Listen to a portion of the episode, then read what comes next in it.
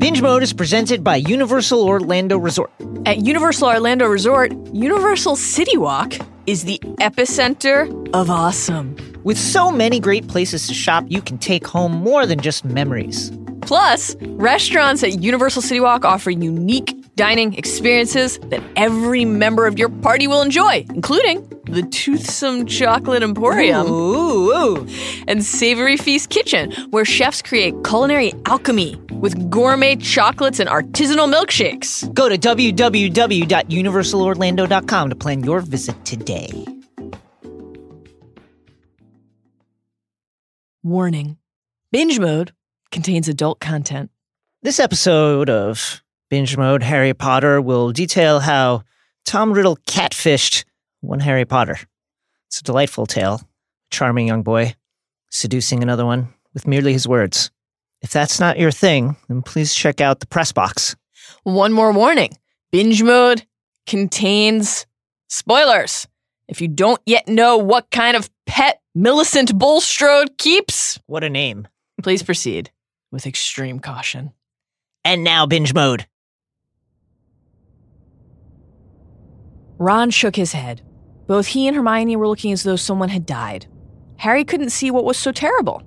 Do you want to tell me what's wrong with stopping a massive snake biting off Justin's head? He said. What does it matter how I did it as long as Justin doesn't have to join the headless hunt? It matters, said Hermione, speaking at last in a hushed voice. Because being able to talk to snakes was what Salazar Slytherin was famous for. That's why the symbol of Slytherin House is a serpent. Harry's mouth fell open. Exactly, said Ron. And now the whole school is going to think you're his great-great-great-great-grandson or something. But I'm not, said Harry, with a panic he couldn't quite explain. You'll find that hard to prove, said Hermione. He lived about a thousand years ago. For all we know, you could be.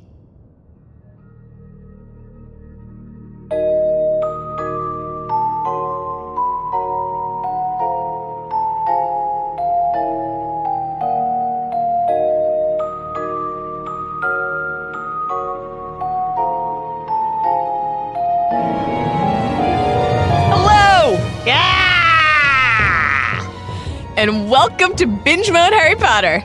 I'm Mallory Rubin, executive editor of the ringer dot com. Oh! Joining me today, now that he's finished crafting a singing Valentine for the boy who lived. Delightful. Ringer staff writer, your headmaster, Jason Concepcion. His eyes are as green as a fresh pickled toad. His hair is as dark as a blackboard. I wish he was mine. He's really divine. The hero who listened to Binge Mode. Ha ha! Welcome to Binge Mode Harry Potter, where we're exploring every nook, every cranny, every facet of the Harry Potter universe. Whether you're a singing Cupid or a singing poltergeist, please subscribe to us on Apple Podcasts, Stitcher, or Spotify, or wherever you get your podcasts. And of course, rate and review us. Yeah. Five stars only.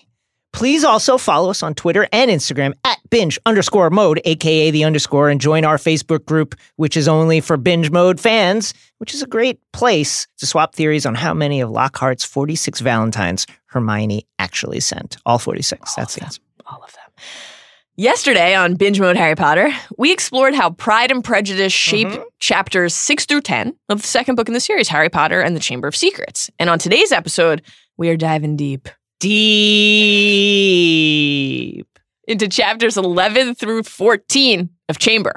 Requisite spoiler warning for today's binge, as always. While those four chapters are today's primary focus, we will be going deep on details from all seven books and eight films and the wider Potter canon, taking the entire series into account from the moment "Oh Potter, you rotter" hits our oh, ears. Potter, you rotter. Oh, what have you done? So grab your ink pot and open your mind, because it's time to head into Tom Riddle's diary.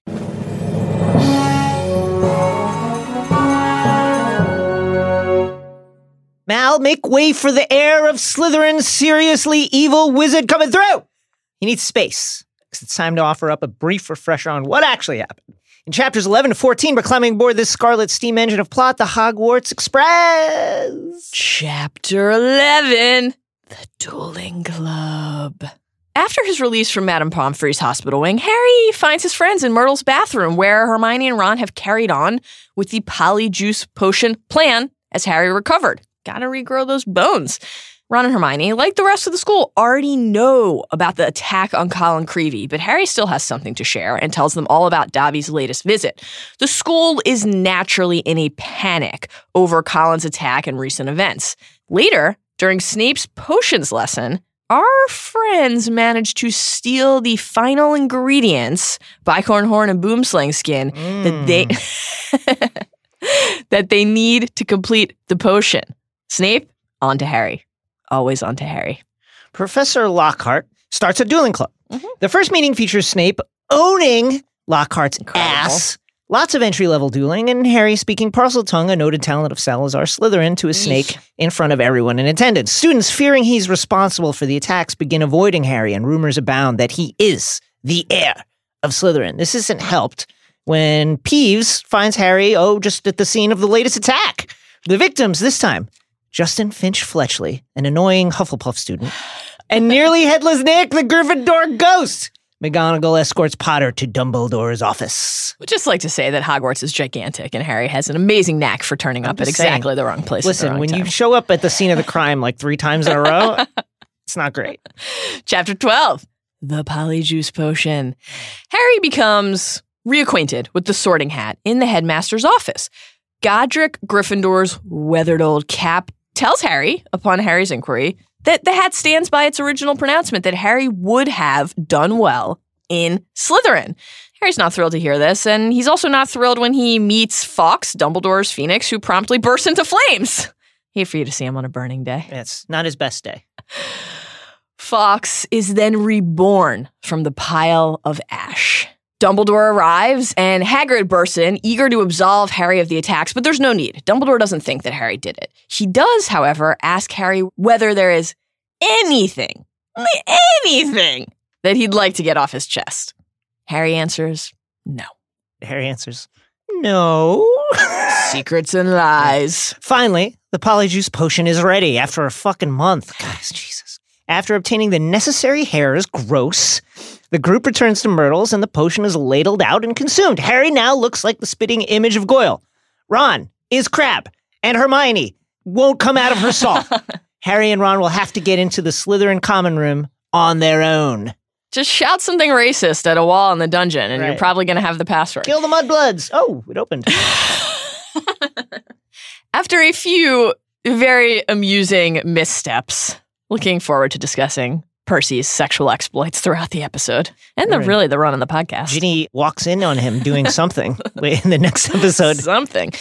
Harry and Ron eventually sync up with Malfoy and get into the Slytherin common room, where they converse with Draco, their suspect. He reveals that Arthur Weasley is under investigation after the whole, you know, thing with the Ford Anglia. Dun, dun, dun. Charmed.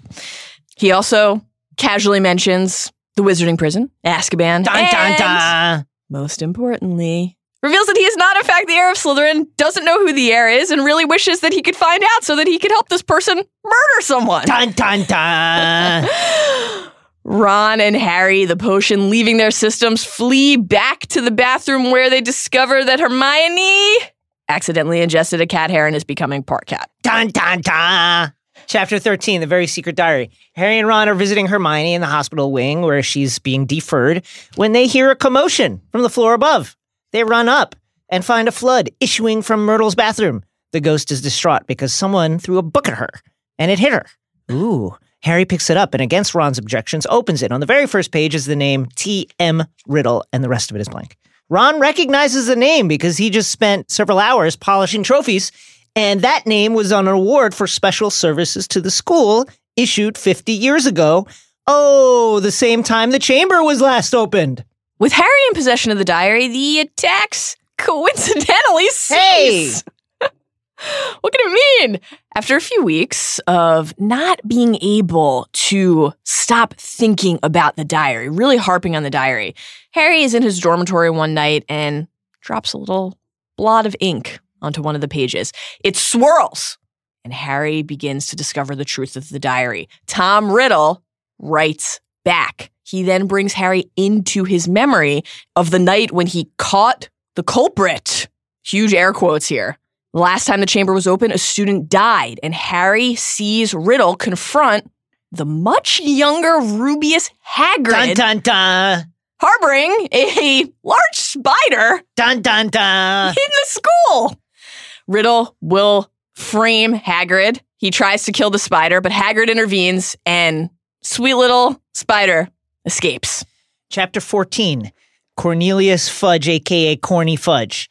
Harry, Ron, and Hermione decide that since there's been no new attacks, there's really no need to ask Hagrid about all this. It makes total sense. That tracks, yeah. One day, Harry returns to his room to find that someone has searched his belongings. Riddle's diary is missing, and because the tower is password protected, mm. the thief can only be a Gryffindor.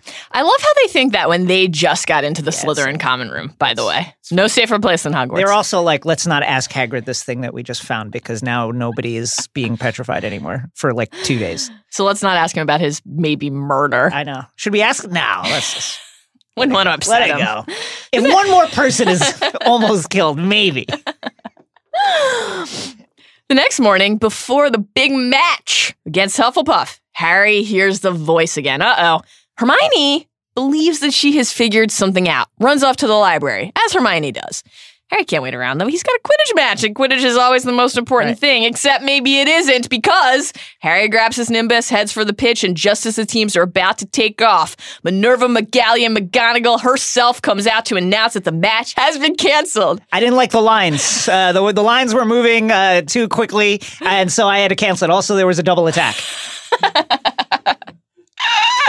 One of the victims is Hermione. Harry and Ron finally go to consult Hagrid, but while they're there, there's a knock on the door. Harry and Ron hide under the cloak. Dumbledore and Corny Fudge, the Minister of Magic, come in. Hagrid, over Dumbledore's objections, is to go to Azkaban. Things turn worse when Lucius Malfoy arrives, bearing a letter from the governors. Dumbledore has been suspended. Uh-oh. Hagrid tells his invisible friends that someone will need to feed Fang while he's gone, and that anyone wanting to know some things need only, quote, follow the spiders. Thanks. Helpful. Feed yeah. your pets. Always. Don't pull a Ramsay Bolton. Right. Jason? Yeah. Yes, you were particularly difficult to place. But I stand by what I said before. You would have done well in Slytherin. And that gets us to this episode's big idea. So let's dive into the pensive to sift through our thoughts. The defining theme of chapters eleven through fourteen of Harry Potter and the Chamber of Secrets is identity.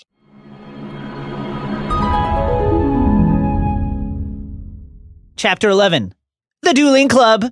The issue of identity is pulled into tight focus when we consider the central question of these chapters. Who or what is behind these attacks?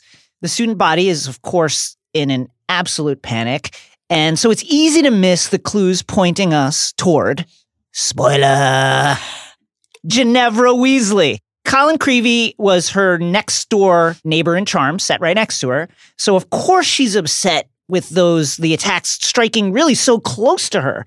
The faculty shows no ability to protect anyone. No safer place than Hogwarts. Is absolutely not getting involved as its students are shouting racist threats in the hallways. In addition to that, Fred and George are currently carrying out various misguided attempts at cheering her up, which mostly involve making themselves disfigured and jumping out behind corners at her. Love those guys. Surely that would be the source of the nightmares that she's having, correct?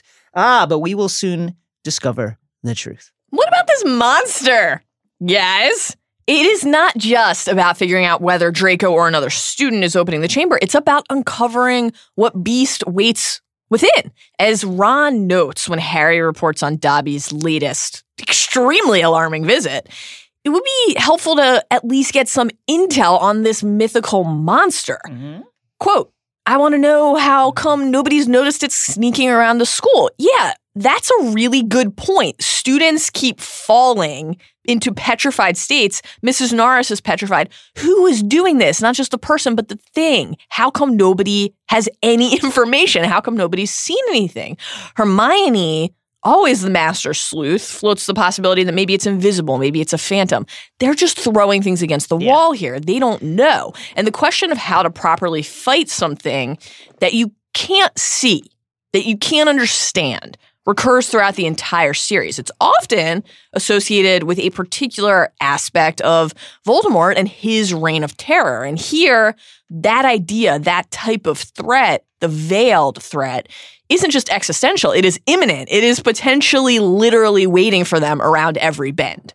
The fact that the attacks are linked to Salazar Slytherin's heir and the former co-founder of Hogwarts' bigoted worldview brings another aspect of identity into focus. The fact that identity is in some sense out of your hands. Purebloods, it's thought, by the student body, would be unlikely to be targeted by the heir of Slytherin. Choice is one of the central themes of our story, right? And choice stands in stark opposition to identity. Our characters are defined by the choices they make. Now, though, the characters have to grapple with being defined by their ancestry, their blood, by things really beyond their control. When Neville purchases a potion and a crystal and a tail of a newt, a rotting tail of newt on the suddenly bustling black market for protective items, his fellow students remind him that as a pureblood, you're likely going to be fine, dude. Don't worry about it.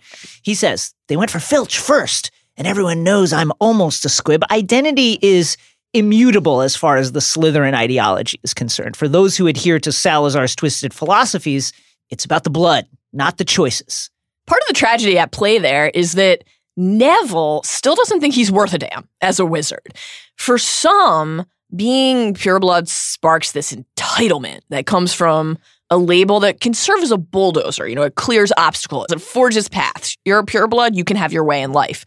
But for others, like Neville, that label, that part of identity is a burden. It's an expectation setter that Neville doesn't feel worthy of being measured against. And it's very notable that three of the central figures in the Harry Potter saga are neither pureblood nor Muggleborn, but half-blood. Physical manifestations of the idea that coming together, bridging these divides, is always going to be more powerful than staying apart.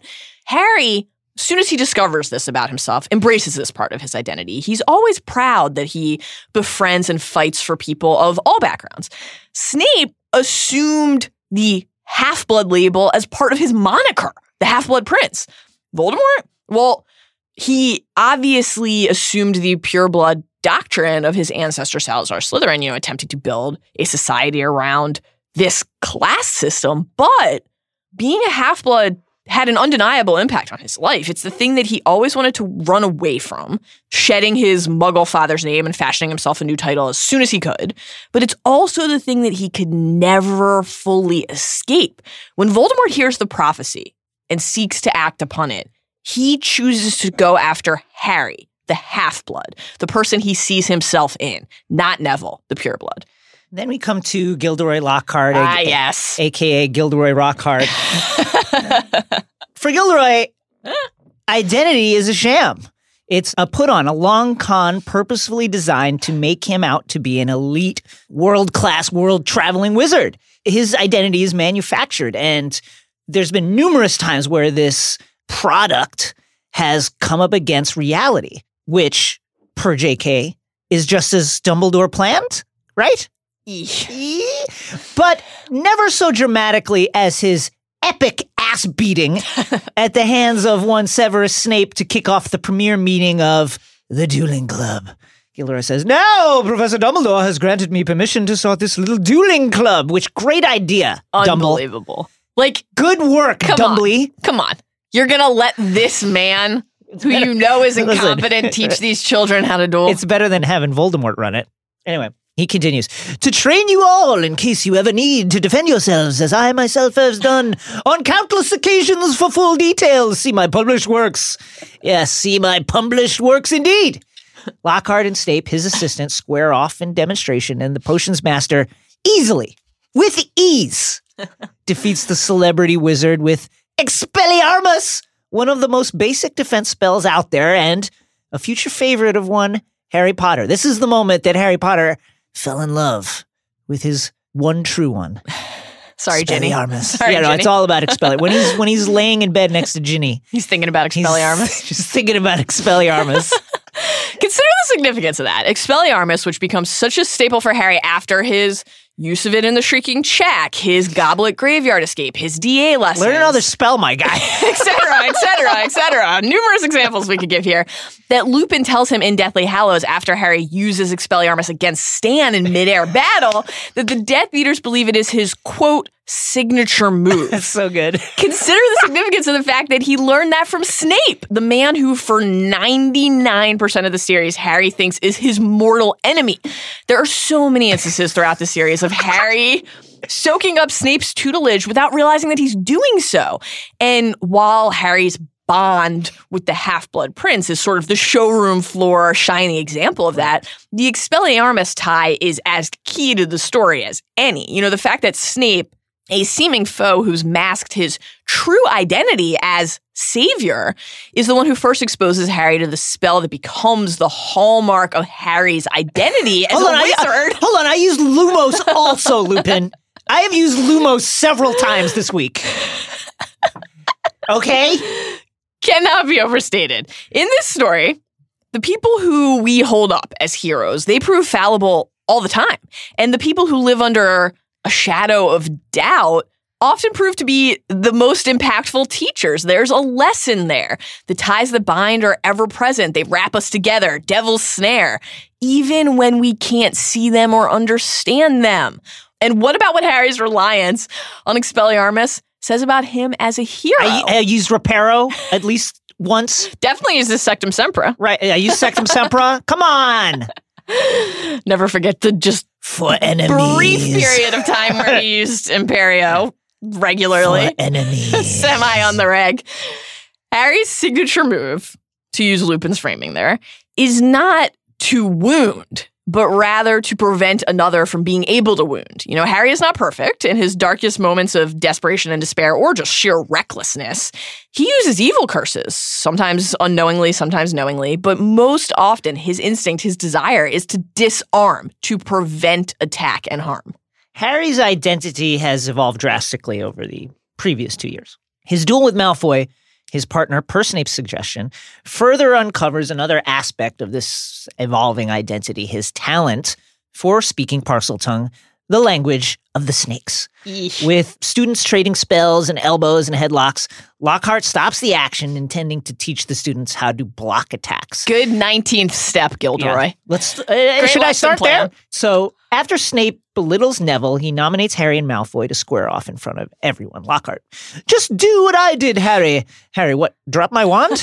At the count of one, two, go. Malfoy strikes first, conjuring a snake. Lockhart attempts to make the serpent disappear, but instead the animal is thrown high into the air and it comes slapping down, and now it's really pissed and it's slithering toward one Justin Finch-Fletchley. Ever the hero, Harry leaps into action. Leave him alone, he yells, and the snake, to everyone's surprise, actually does that. Everyone is horrified. Yes. Justin says, "What do you think you're playing at?"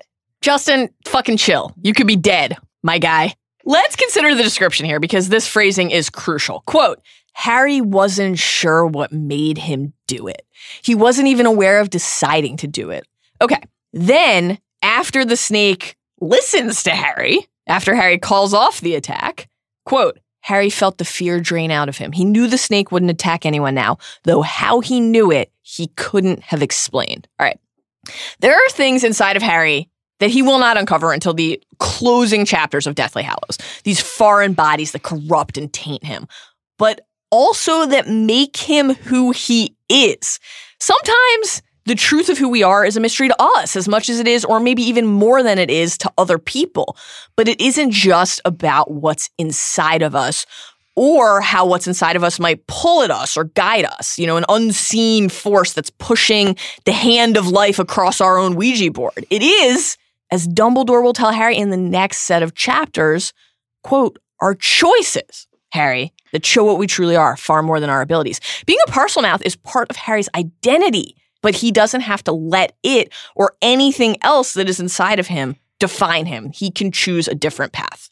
Harry, you will recall, knew that he could do this. In Chapter two of Sorcerer's Stone, The Vanishing Glass, he makes the glass disappear, speaks to a boa constrictor, but he didn't really understand the weight of this until he sees the reactions of his fellow students. Snape, notably, seems intrigued mm. by Harry's display, and Ron and Hermione rush Harry out of the hall and explain to him that this is ominous. It's rare. Ron is creeped out by it. Harry is frustrated, to say the least. He self-identifies as a hero, even if he doesn't consciously think that way. And there he goes, out of his way to save someone's life from a snake, and the method that he used is being held against him. He's Where's being questioned the fucking for this. Gratitude? It's unbelievable. And Hermione says, yeah, because being able to talk to snakes was what Salazar Slytherin was famous for. That's why the symbol of Slytherin house is a serpent. Uh-oh. Surely now the whole school will be thinking they've just seen the evidence that Harry is Slytherin's heir. It's compelling evidence, to be fair. It is, I mean, let's see. Has been at the scene of every crime. Speaks Parseltongue.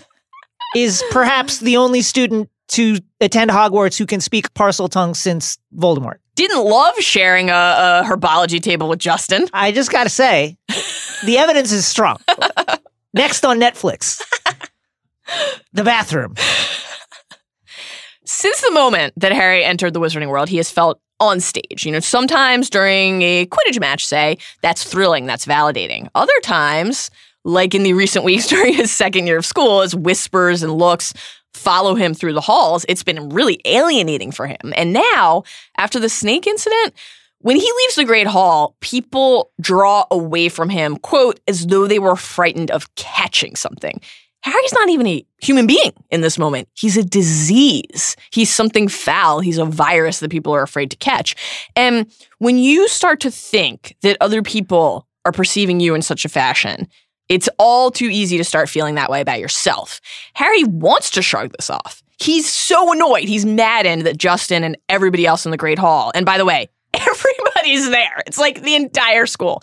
They should all be able, he thinks, to perceive that his actions are not nefarious. But when he hears Ron say about Parseltongue, quote, it's not a very common gift, how can he really fend off this creeping doubt, particularly when he learns that he was literally speaking a different language? It's not just that he can communicate with snakes, as Jason said, he already knew that.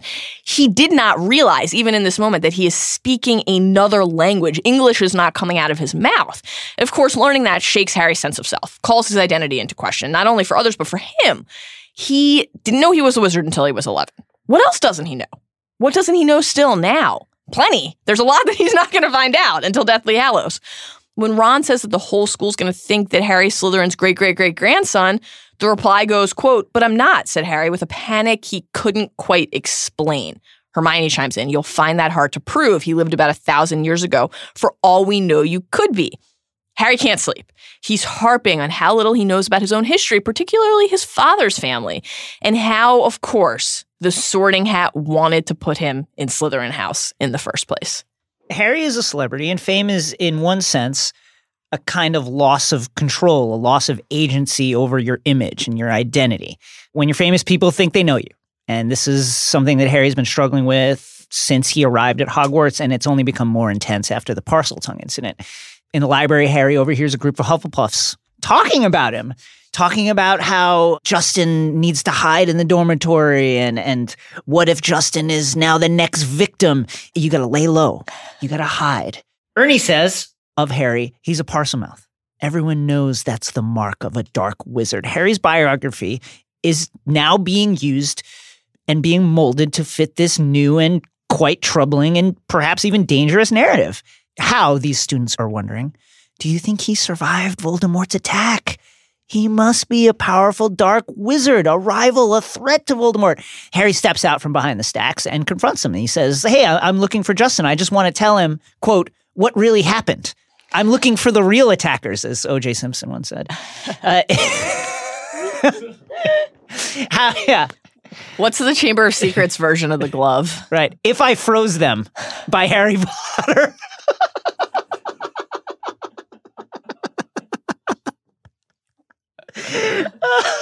If I Petrified Them. Anyway, it does not go well. He storms out of the library and things go from bad to worse because guess what happens? Guess where he ends up?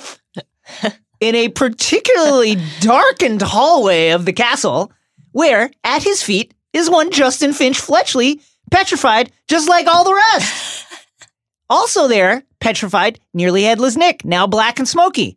Who should wander up but Peeves, who is absolutely alarmed and goes away screaming at the top of his lungs, "Oh, Potter, you rotter, what have you done? You're killing off students. You think it's good fun." Catchy tune, gotta quite, say. Quite a quite a nice cipher off the dome from my guy Peeves, who has bars. Even McGallion cannot protect Harry now. Let's go see the headmaster. Harry needs a different route. I'm just saying, the circumstantial evidence is fucking ridiculous. Imagine if Harry had the Marauders map in his second year and he could just look and see petrified dots Harry, and avoid those corridors. Harry is going to dedicate the rest of his school year to finding the real attackers. Chapter twelve, the Polyjuice Potion. Mmm, delicious. McGonagall escorts Harry to Dumbledore's, where he sees the Sorting Hat.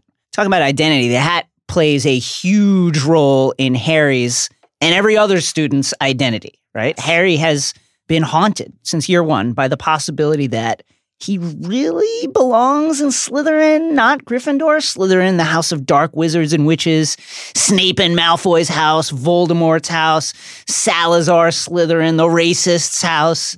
You could argue, I would argue, that this is actually his greatest fear because it's the one he can't really confront directly or control in any type of way. He either belongs in Slytherin due to some immutable and intangible aspect of his character, his blood, his ancestry, or he doesn't. And there's nothing he can do about that in his mind. This is the fear. Did Harry's plea, not Slytherin, not Slytherin, sway the hat? And sway the hat in a way that made the hat overrule what is was actually the correct decision that he belongs in Slytherin? Is he a Slytherin in body, if not spirit? Harry puts the hat on. "You were difficult to place," the Sorting Hat tells him, "but I stand by what I said before. You'd have done well in Slytherin." "You're wrong," Harry says, though he seems less than sure. Typical asshole teenager, asking the question. I know, it's like, like you wanted answer. to know. Don't start the conversation. You wanted to know. The hat, of course, not the only magical object in the room. Who is Dumbledore? Yes. What do we really know about this man? The trinkets, the objects that pepper his office help to start filling in the sketch of who he is, as does the presence of dear sweet Fawkes. Dumbledore says, quote, "He's really very handsome most of the time, wonderful red and gold plumage. Fascinating creatures, phoenixes. They can carry immensely heavy loads. Their tears have healing powers, and they make highly faithful pets." This is obviously foreshadowing about the role that Fawkes will play in the book's climax, but there's also something fundamental here in those comments and in Fawkes' presence about who Dumbledore is. He is a man who places supreme value on loyalty and who, as we will come to learn, keenly yeah. understands the perils of one's faith being misplaced. It's always great when a shadowy leader puts so much value on loyalty. Never goes wrong. It never goes wrong. Dumbledore, speaking of, doesn't believe Harry is behind the attacks. Of course he doesn't. He wants to talk to Harry for other reasons. Now, what do we know about Dumbledore? What is Dumbledore's identity? We don't know much about him, really. He is a man, at this point, of many secrets. Very opaque, layered man. He knows how secrets can affect a person. So when he asks Harry, gently, if he has anything he would like to tell him, anything at all, it's an important moment for Harry. Dumbledore, at this point, is the closest thing that Harry has to a father figure, at least until Sirius Black comes into his life. Harry reveres Dumbledore. I think it's not an understatement to say that. So Harry's decision here to hold back about the things that Malfoy has been saying, about the Polyjuice, about the creeping dread that he potentially belongs in Slytherin and is perhaps related to Salazar Slytherin, is important. Crucially, he holds back about the ghostly voice he's been hearing. This is part of Harry's magical awakening, an awakening that has been shepherded in large degree by Dumbledore, and it's part of it that Harry is too ashamed to talk about. That's notable. That's important. Fred and George never really feel shame, do they? No.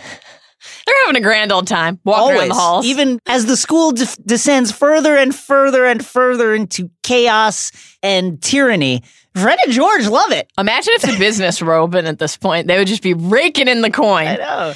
They're having a grand old time serving as Harry's advance guard in the halls. Make way for the heir of Slytherin, seriously evil wizard coming through. They're bewitching Percy's prefect, Badge, Shereed, Pinhead. But Harry, Ron, and Hermione have something other than jokes on their mind. The truth. Exactly one year one Christmas after Harry received the invisibility cloak, an object that literally allows the wearer to mask who they are, their identity, their intentions. He and his best friends set about masking their identities in a new way by putting their Polyjuice Potion plan into action at long last. More about the actual potion coming in today's restricted section, but what of the plan that hinges on the brew?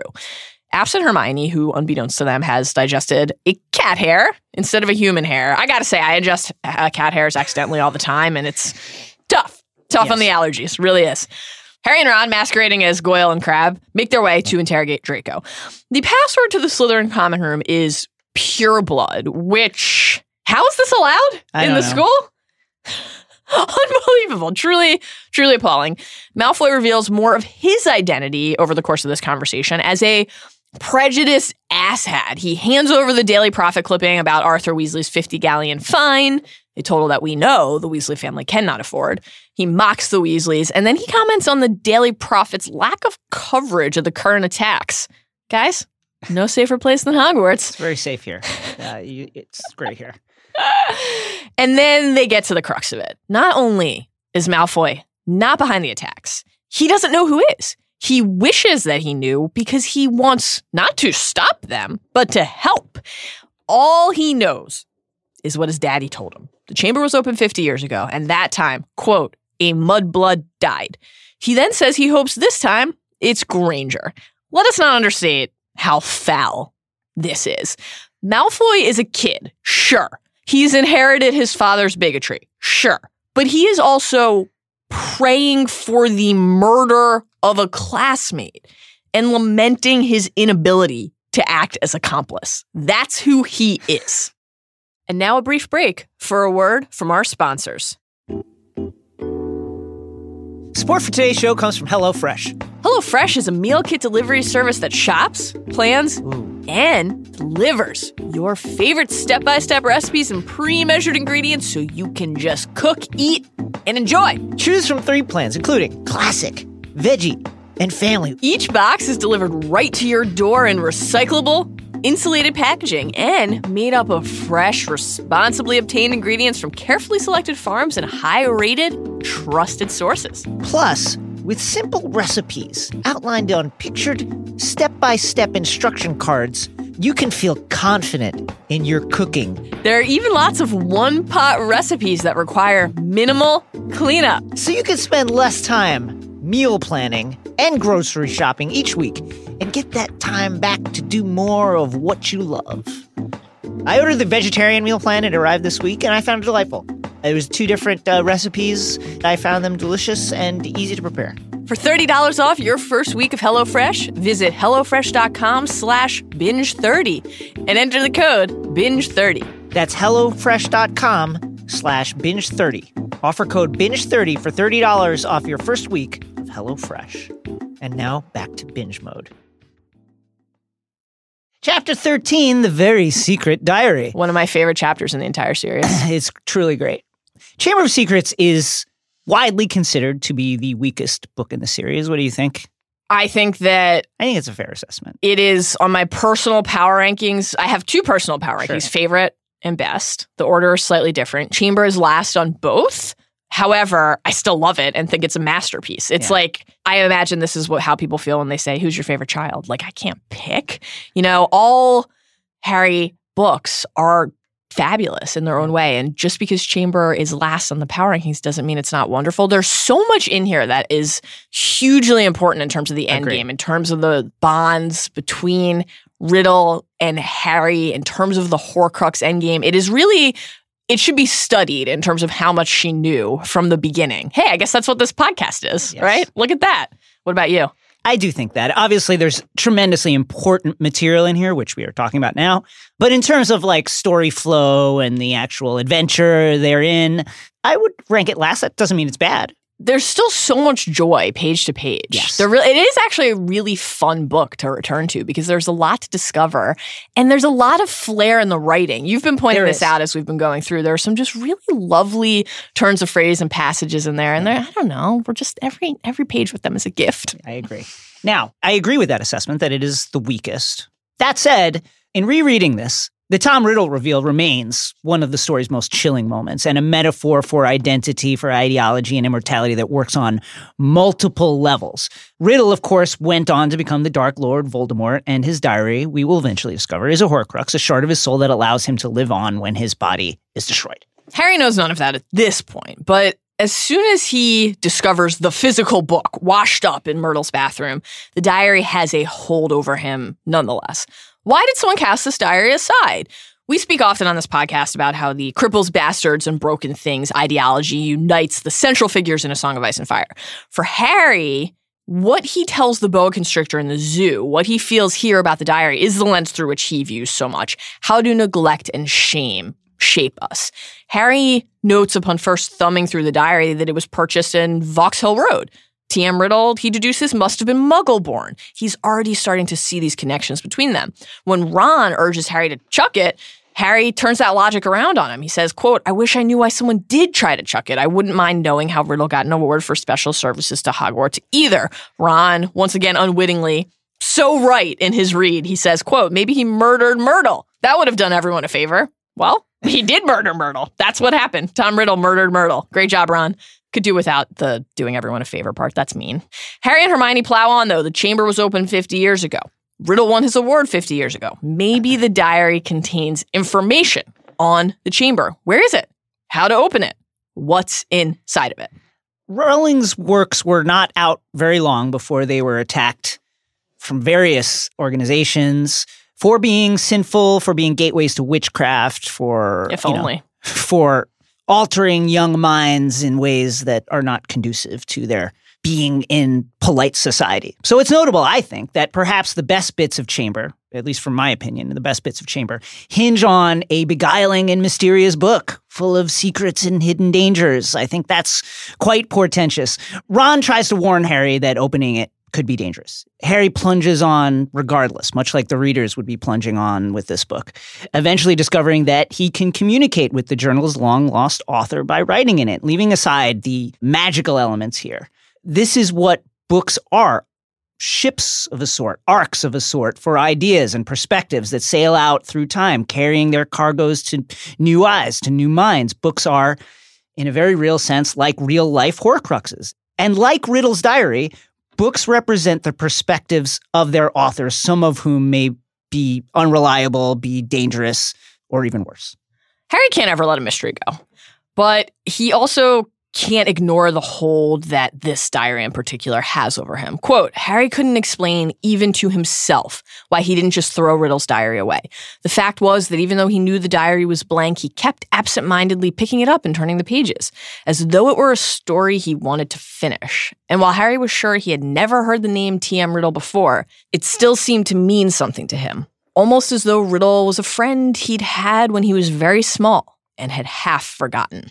And this is, of course, a massive Horcrux clue, but it is also another key insight into Harry's identity. He is defined by his choices. Yes, that's one of the series' chief paramount messages, but he's also tethered to the past in ways that he can't yet understand and has never been able to control.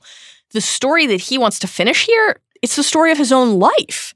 The Horcruxes are anchors that lock Voldemort to mortality, but they're also tethers for Harry to the past, to Voldemort, to a part of his identity that he didn't choose to forge, but that he will have to choose to break away from. Our sleuths head to the trophy room where, in addition to the award for special services, Riddle's name is on a medal for magical merit and a list of head boys. What sure. is... happening here? I Why guess, purge Lord Voldemort from the school Well, I records? Guess in a certain sense, like, that would be useful if you actually explained, hey, that's Voldemort. You know what I mean? Like, history, I guess, if you put it all in context, is nothing to be feared. This is actually the worst thing. Purging it would be one thing. Leaving it up there without explaining that that's who the guy is is, I think, the worst. Hogwarts, get it together. Though maybe perhaps it's hard for professors to clean up the trophy room when they're busy trying not to vomit in response to Lockhart's wonderful Valentine's Day surprise. When a Cupid stops Harry in front of a throng of first years, including Ginevra, Ginevra, Ginevra, Ginny, who is, by the way, the sender of this wonderful Cupid, Harry and the readers alike are treated to a rendition that is at once high comic relief and a reminder of Harry's standing in the world. His eyes are as green as a fresh pickled toad. His hair is as dark as a blackboard. I wish he was mine. He's really divine. Ooh. The hero who conquered the Dark Lord. Ooh. Harry is like the celebrity who can't know if someone loves him for him or what he represents. And increasingly, the thing that he represents is muddied. When Malfoy picks up the diary, quote, Ginny was staring from the diary to Harry, looking terrified. Ah, another clue. Harry loses patience and shouts, Expelliarmus! His true girlfriend. his, his eternal Valentine.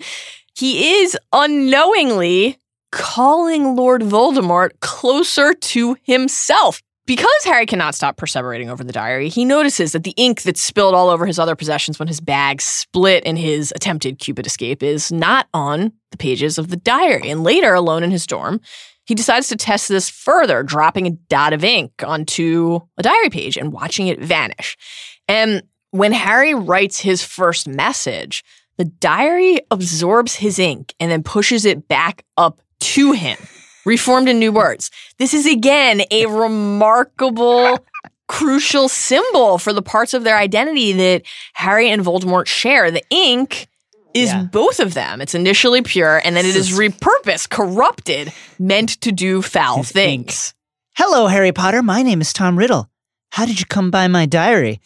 Still chilling to read this yes. all this time later. It actually, it, it, it actually it really is. Actually not chilling the first time, but chilling when you realize now you how know what it represents. Right. Yeah. Harry tells the diary that it was flushed down a toilet. Riddle provides another clue to the eventual Horcrux hunt. Luckily that I recorded my memories in some more lasting way than ink, but I always knew that there would be those who would not want this diary read. Harry asks Journal Riddle about the Chamber of Secrets, and Riddle of course obliges. Yeah, oh yeah, oh yeah, I knew about the chamber.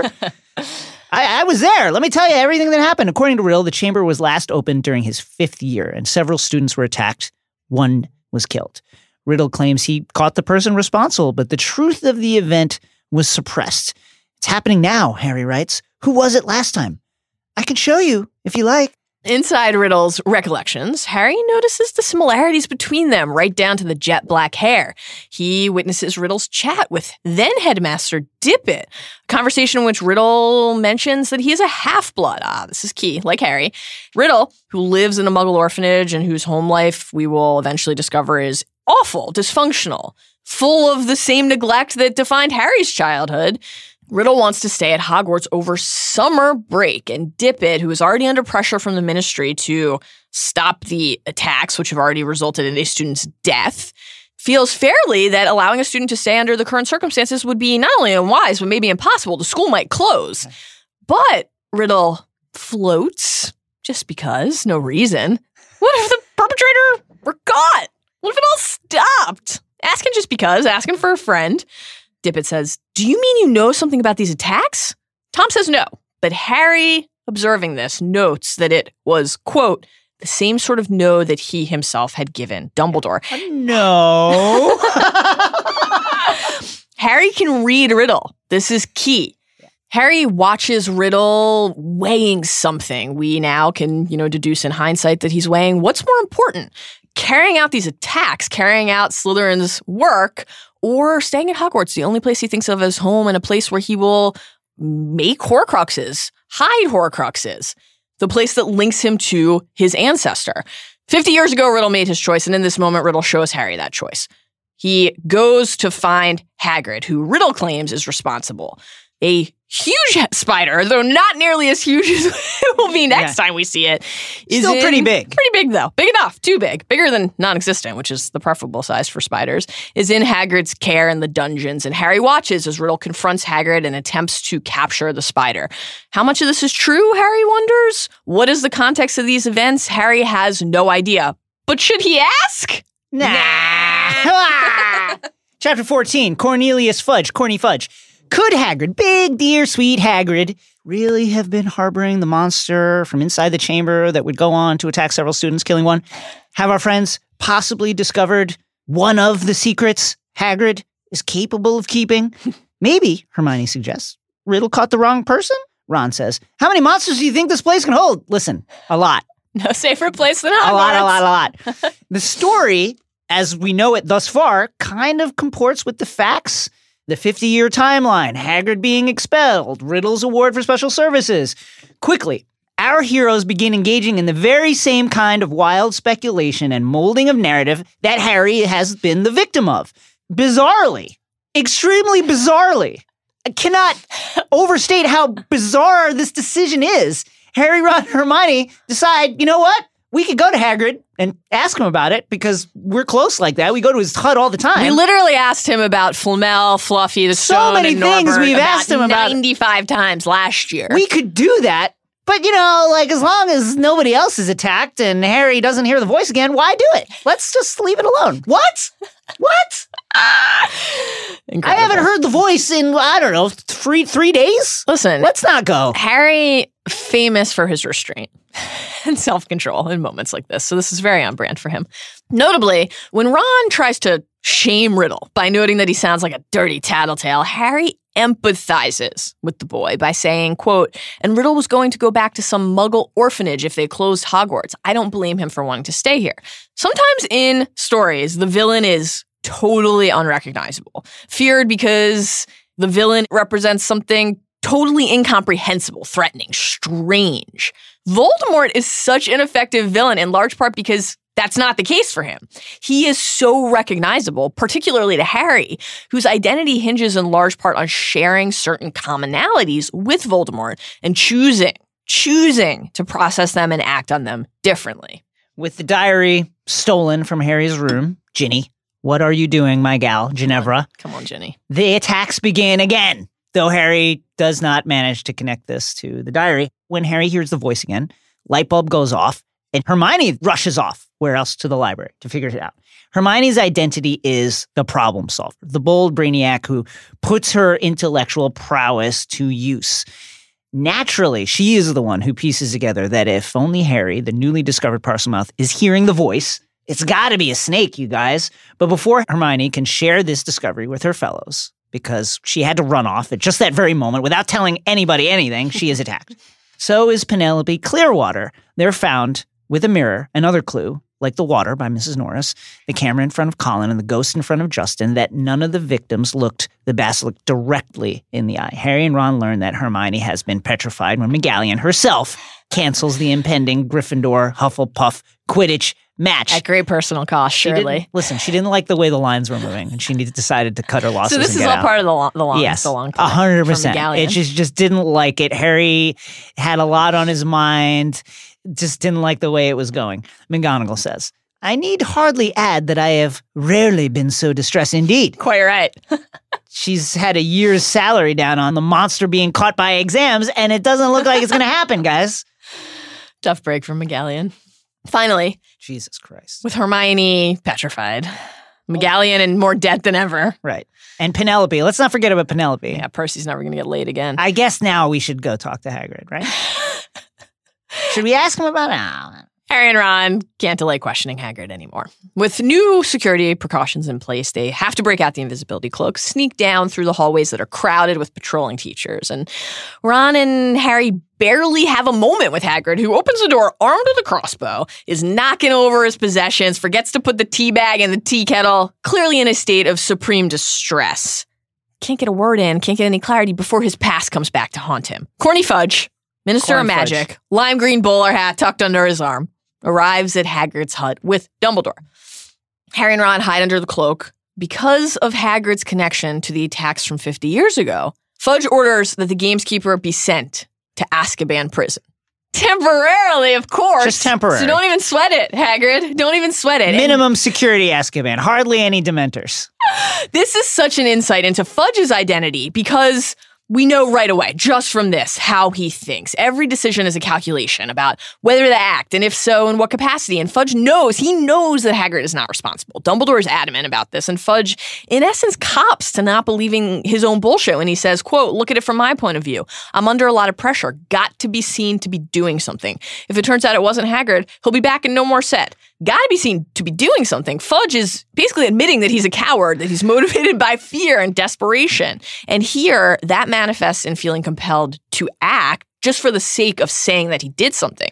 We'll see this manifest for Fudge in different ways later, most notably after Voldemort's return in Goblet of Fire, when the same cowardly thirst for self-preservation above all manifests in inaction in a very costly refusal to admit or concede that the Dark Lord has returned. Guess who's back, guys? Lucius Malfoy, mm. and he's here to Great guy. prance around, stir some shit, and really enjoy the fruits of his many machinations. He shows up at Hagrid's hut and hands Dumbledore an order of suspension signed by all of the school's governors. Harry observes that Dumbledore spoke politely, but the fire was still blazing in his blue eyes. Dumbledore doesn't believe in the system. He's more of a do-it-yourself guy. In part, as we'll learn in Hallows, that's because he fears the corruptive force of power, having been so sorely tempted himself. I think we can debate when we get to that point whether that's wise or unwise. I think it's unclear at this point. In part, it's because he's seen the system fail too many times before. Sometimes the rules are too restrictive. Sometimes they have to be skirted. Many of Dumbledore's decisions warrant examination, but one thing that's never in doubt is that he seeks to impart wisdom to Harry however he can, whether or not the means are conventional. Here, it's by speaking in a way that gives Harry the information he needs, but without spelling it out completely, because he believes that his his young charge will absorb this through osmosis, in part because it's a message so fundamentally aligned with who Harry already is. Dumbledore says, "You will find that I will only truly have left this school when none here are loyal to me, a k a the deep state. The Dumbledore deep state is alive. You will also find that help will always be given at Hogwarts to those who ask for it." This foreshadows Harry calling Fawkes to him in the chamber, but also the endgame impact that Dumbledore will have on Harry. He was never just a man. His words became, in a way, like Fawkes' Phoenix song, penetrating Harry's heart and the very stone of the castle he called home. Mal, yeah. Have you ever heard of a plan where so many things could go wrong? Yeah, binge mode. In an effort to try and help them go right, please toss the invisibility cloak over our heads and lead us into the restricted section to teach us what we need to know about Polyjuice Potion, delicious mm. and nutritious.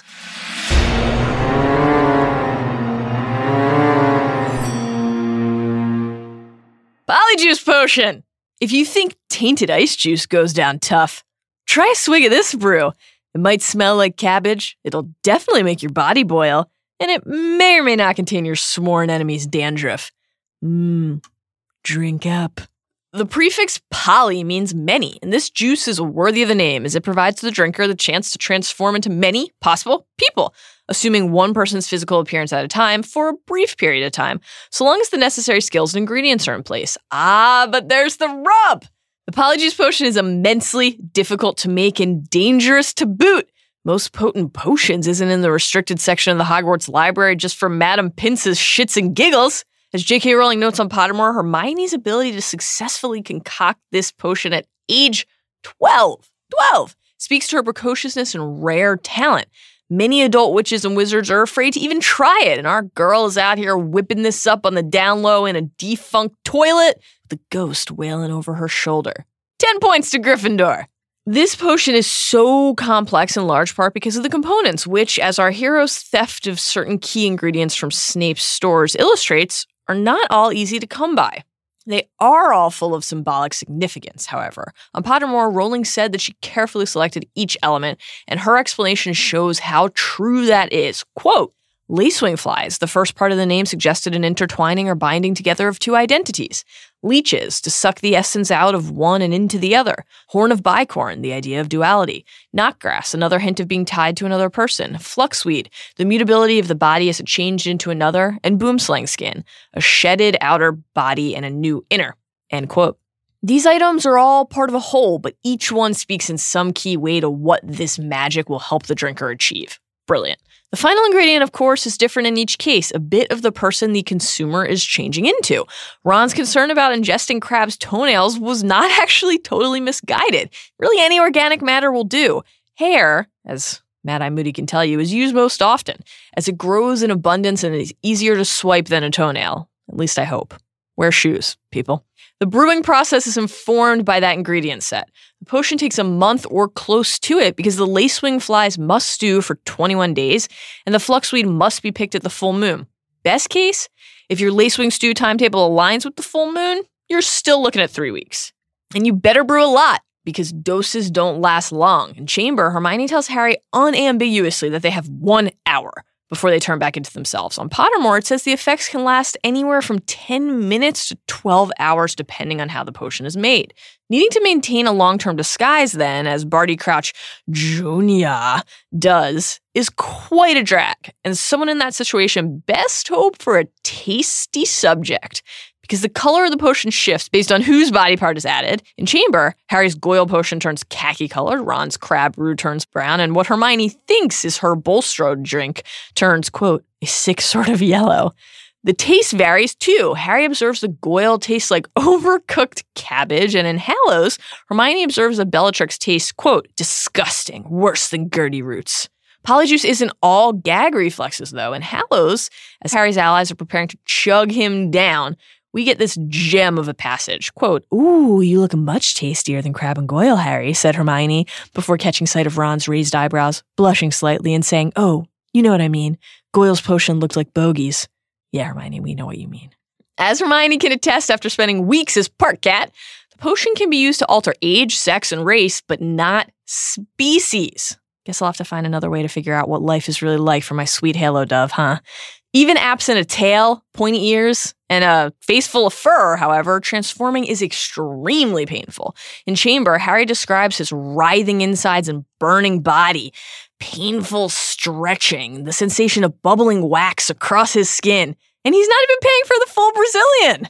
The effects of the potion transform anything organic. Think of how Barty Junior loses an eyeball and part of a leg when he's turning into Moody, but cannot account for material things. In other words, drink Polyjuice Potion responsibly, kids. Pack a change of clothes. It's unclear whether the potion's use is regulated, like Felix Felicis say, but we see Polyjuice used often enough throughout the series to deduce that its inherent dangers and degree of difficulty act as a deterrent more than any actual law against its usage probably would.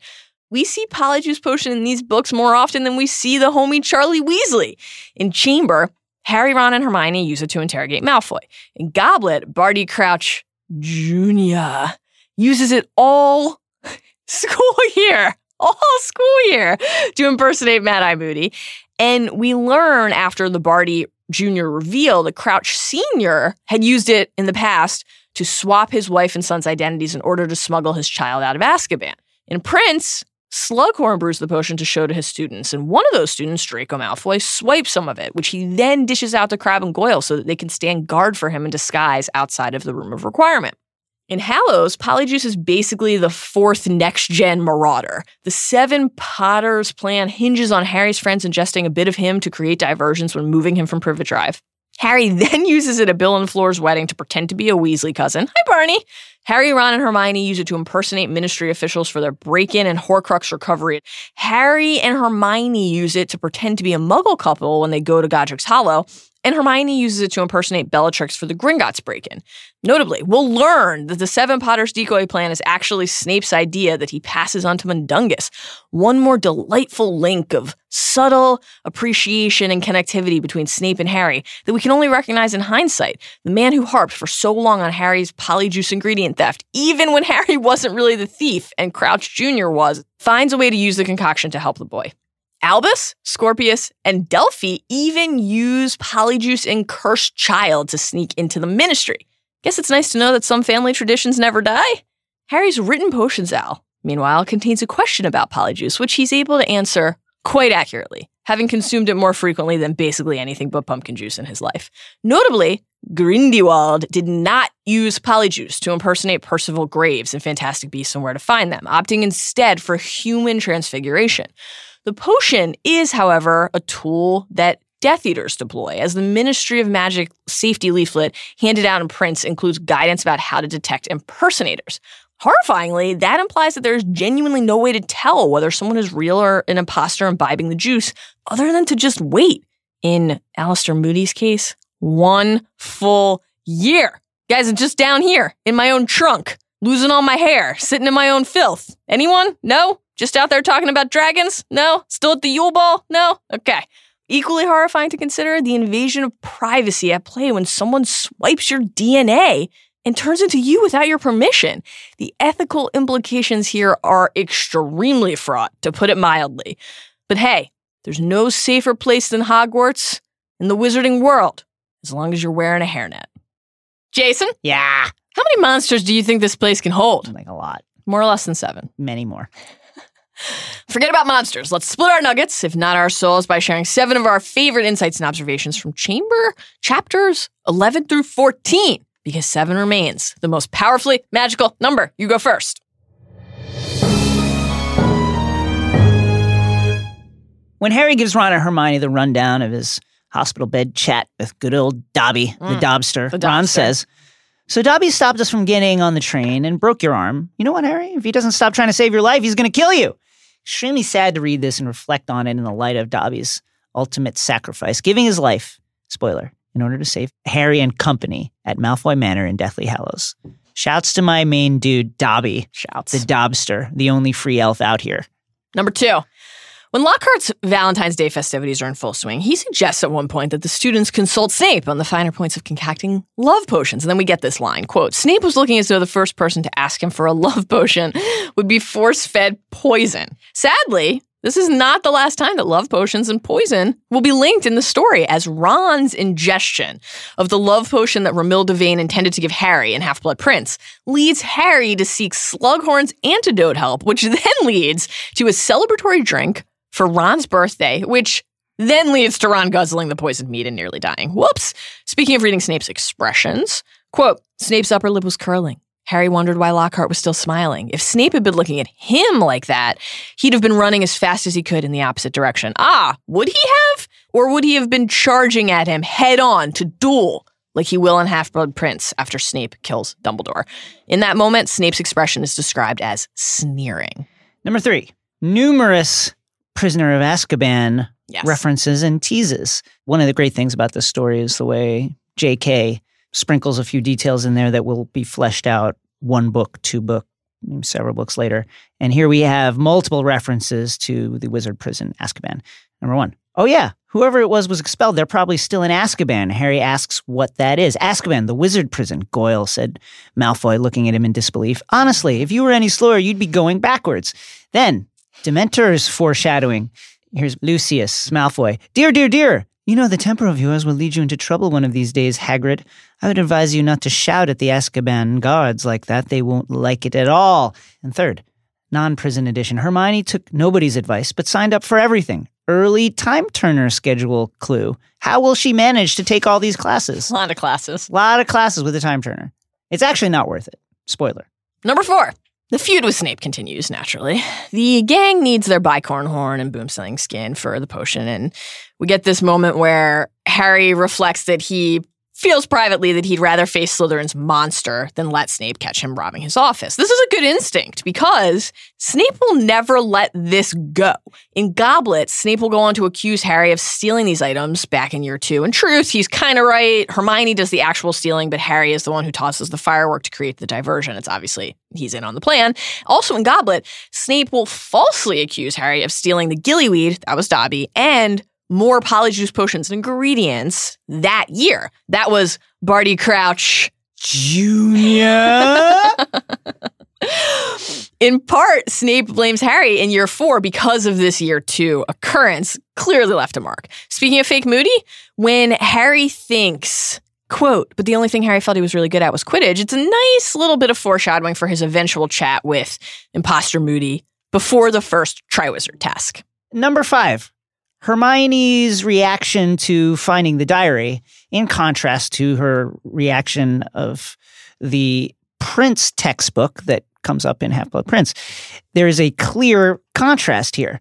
Upon Harry discovering Tom Riddle's diary, ooh, it might have hidden power. She's intrigued. And then, recall, when the Half-Blood Prince textbook surfaces, she is very distrustful of it.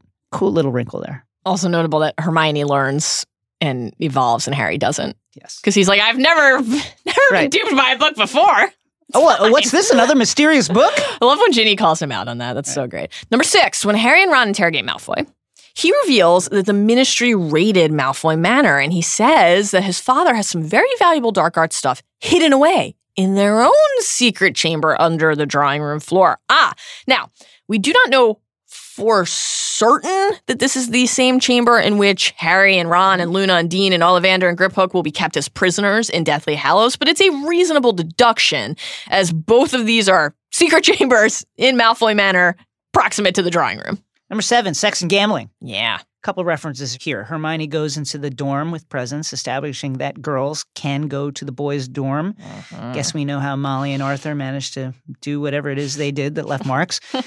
Percy and Penelope both come up from the abandoned dungeons doing what? Doing what, I ask you? Should also note that in our next episode, we will mention that Percy at one point says, Ginny uh, walked in on me doing something that I don't want to talk about right now. What was it, Percy? Three, Percy is silent after the Penelope attack. George says it's because Penelope was a prefect and Percy didn't think the monster would attack a prefect. But as we'll learn later, it's because they were dating and Percy is a scumbag. Mal. Yeah. It's lucky that I recorded my memories in some more lasting way than ink. But I always knew that there would be those who would not want this podcast played.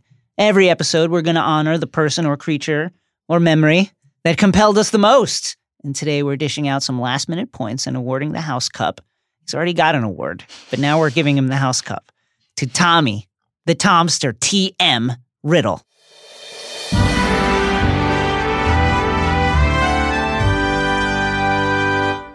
Listen, a lot of L's for basically everyone in this stretch of chapters. It's hard to find someone who's clearly winning. Hermione turned into a cat briefly, or not into a cat, but took on cat-like took characteristics. A few tail weeks. And ears and a face yeah. full of fur. Yellow eyes. Petrified now.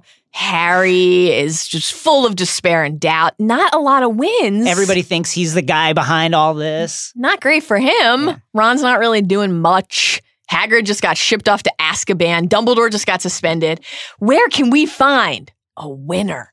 Perhaps in the pages of T M Riddle's diary? He successfully catfished both Ginny Ginevra Ginevra Weasley and Harry the Chosen One Potter. Absolutely catfished young Harry Potter. Never let this be forgotten. He is described also as handsome. Quite handsome. Quite a good-looking young man. Yeah. That's what? How he charmed people. If you had a face like that.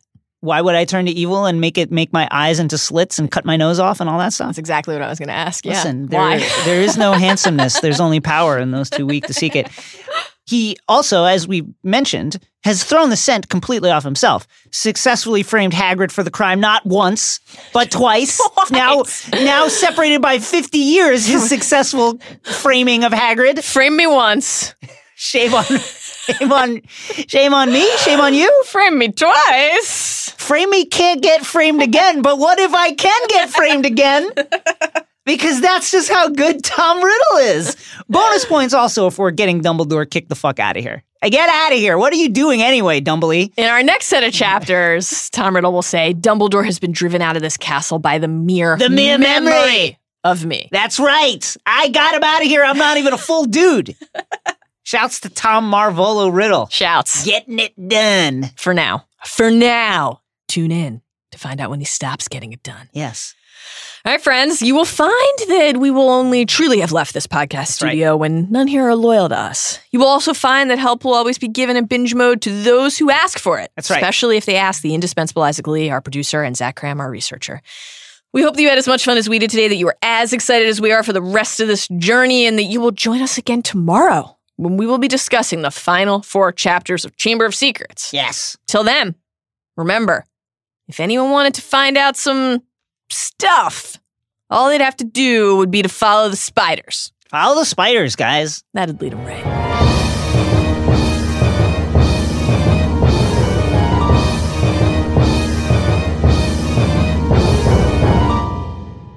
So, Harry, is there anything at all you want to tell me? No. Anything involving maybe a book? Some voices you might be hearing? No. Why do you say that? That's really weird that you would say that. Books?